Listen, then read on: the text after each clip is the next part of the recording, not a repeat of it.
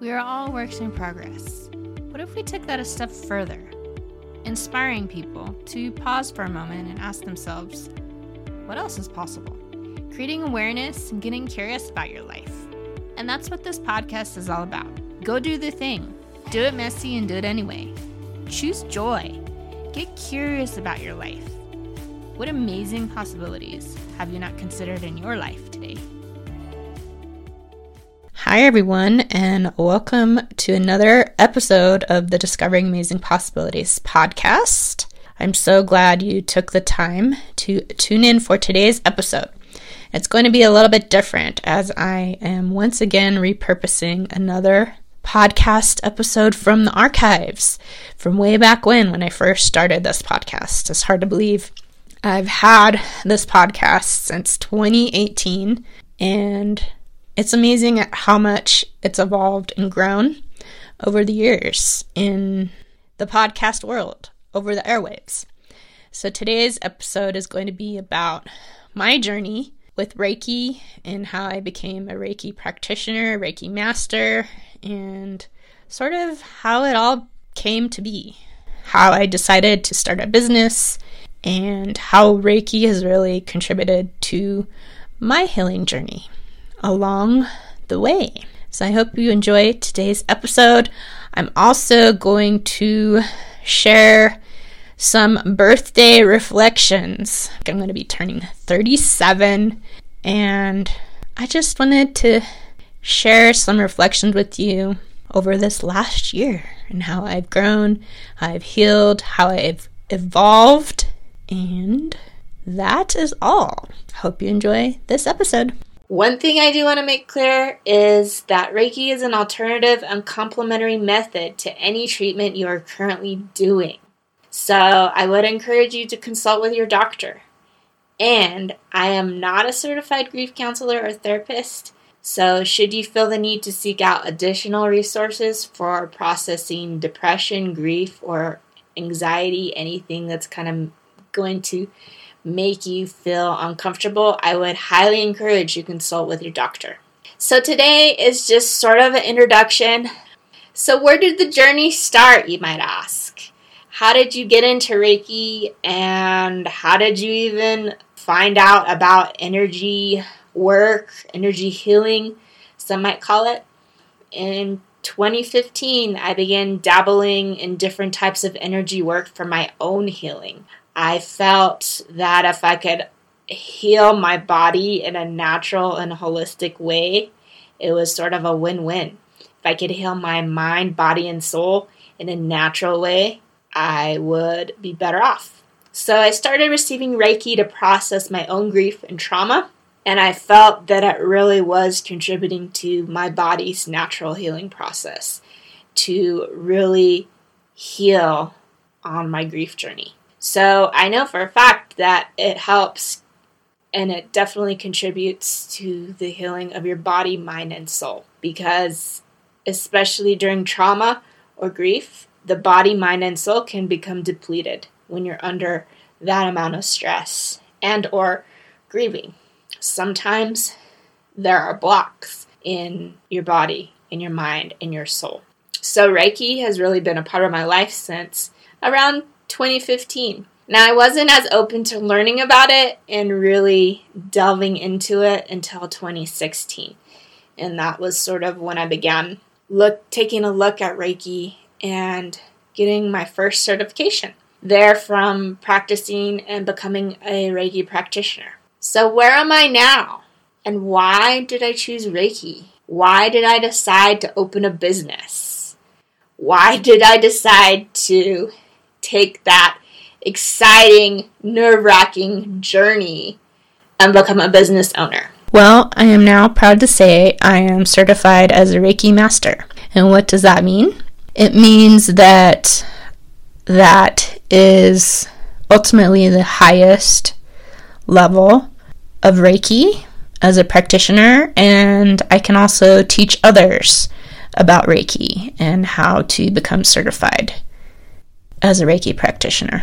I'm also Grief Reiki certified.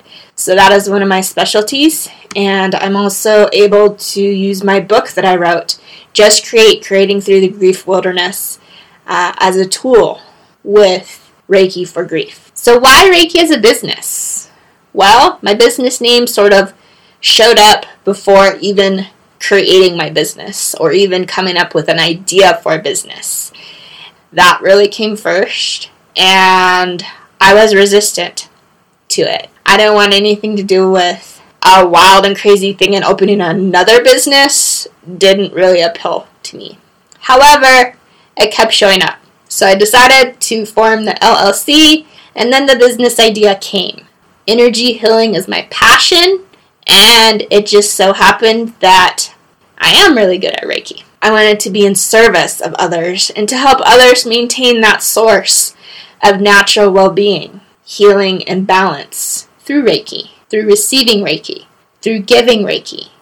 Because not only do people receiving Reiki heal in a natural way, for myself to be giving Reiki to others, that's also really healing as well. So I have a passion for sharing in my knowledge of Reiki. That's sort of my story, the beginning, uh, my journey, and where I am now, and why I decided to go on this crazy and wild adventure of opening a business and becoming a Reiki practitioner.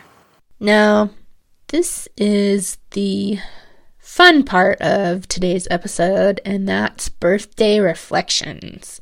My birthday is coming up in three days, and it's almost hard to believe that I am almost another year older. This last year has been an interesting one. It's been full of challenges, hard things, windows of opportunity, releasing of old patterns, releasing of different aspects of my business, and I've grown a lot. I've evolved a lot. I've had to say goodbye to some parts of my business that I actually really loved, but that weren't really contributing to my business. And I may come back to them in the future, but that was really the best way to support myself moving forward. And I've done my best to check in with my business too. There's these questions that I like to ask myself every week and connect with my business. And the first one is How have I contributed to you well this week? What is one joyful thing I can do with you this week? How can I best support you in the coming week? And is there anything weighing on you that you'd like to share?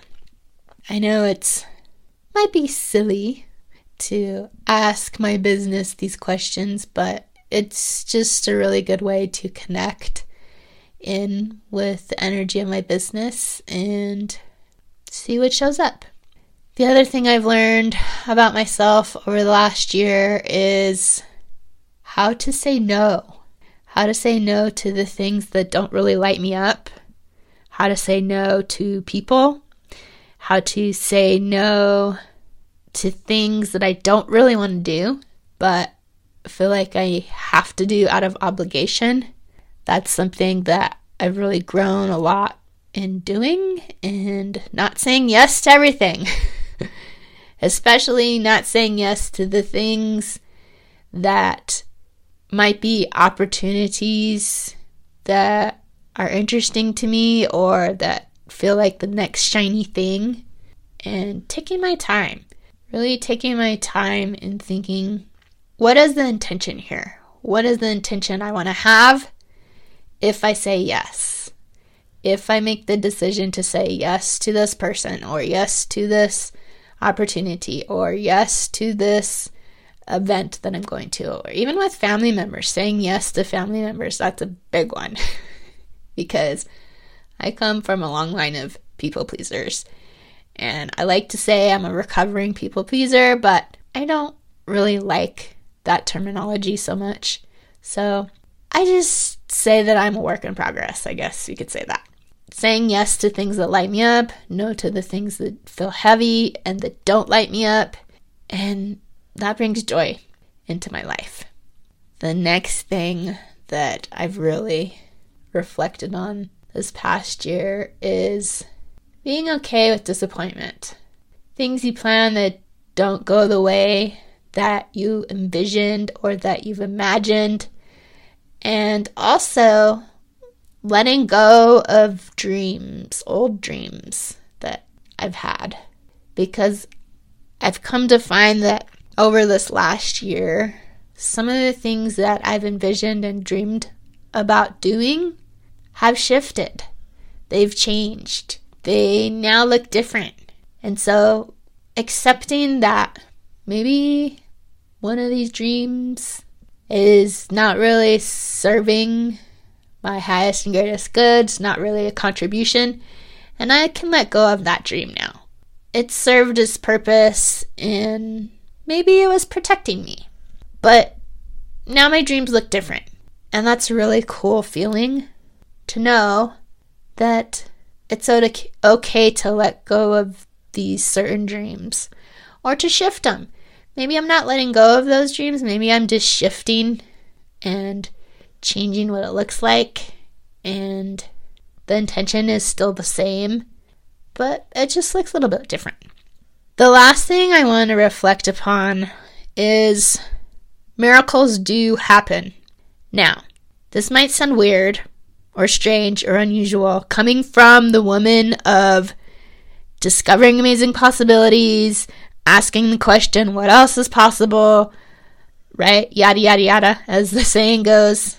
Because I don't always believe what else is possible. I don't always believe in miracles especially when I'm struggling. I'm just gonna put it out there and be vulnerable with you all because I wanna keep it real. I don't always believe that during the times when I'm struggling. But I will say that as of recently, even the smallest of miracles can show up in your life. And that's just amazing. I mean, just imagine the magic that shows up when that happens. And maybe you're a person who says, I'm connected to God, or I'm connected to Source, or I'm connected to my higher purpose, the divine. And I believe miracles happen every single day, no matter how big or small. Maybe you're already doing that. But sometimes, you know, if you're in a situation or a time in your life where you're just having a real hard time, and you're struggling and you're wondering when is it my turn. That happened to me this year. I I found myself asking when is it my turn? And it didn't really matter what it was about. I just realized I was doing that. And I thought, hmm, what if I shifted my thinking, my mental ways of thinking about this, and asked myself what else is possible here instead of when is it my turn? And remember, when we ask ourselves what else is possible, we're sitting with that question, but not necessarily needing to seek out an answer and seeing what amazing possibilities show up, seeing what magic we are already creating in our lives. And so miracles do happen every single day, no matter what it is.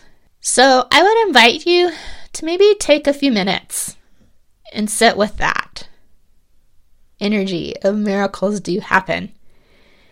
And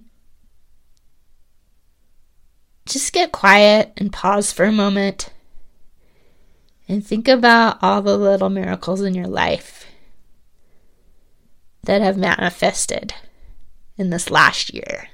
And maybe you're similar to me. It's been a really hard, challenging year for you and you've struggled.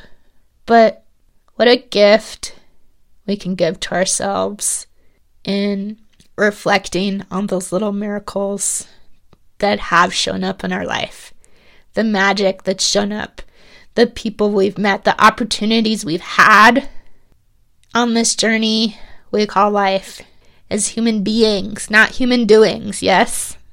We are not human doings, we are human beings. We are experiencing life on this planet Earth as humans, human beings, and all the joys and the wonderment and the amazing possibilities we are discovering on this journey is pretty wonderful. So that's really all I wanted to share with you for this this section of the podcast episode. I don't know why I called it a section. Ending of this podcast episode. I am about to journey into my 37th trip around the sun, and I'm feeling pretty positive, pretty optimistic about this next year that I'm entering into. I also wanted to point out the next episode that I come out with is going to be my 50th episode. It's hard to believe I've created almost 50 episodes for you all. And I wanted to just take a moment of gratitude and say thank you to all who have supported me, encouraged and encouraged me along the way, and just listened to my show. Whether it's a solo episode or an interview episode or just a silly episode about the holidays, I appreciate you. And I can't wait to see what amazing possibilities show up for the next 50 episodes. So stay tuned for episode 50. It's going to be a special one. I'm not really sure what the topic's going to be. It'll be a surprise. If you enjoyed this episode or were inspired by something you heard, share the show with someone you know. Or you can rate and review it. Rating and reviewing the show really helps to get it out into the world and into people's ears. And if you want to connect with me, Carmen Shields, I'm over on Instagram at Discover Amazing Possibilities.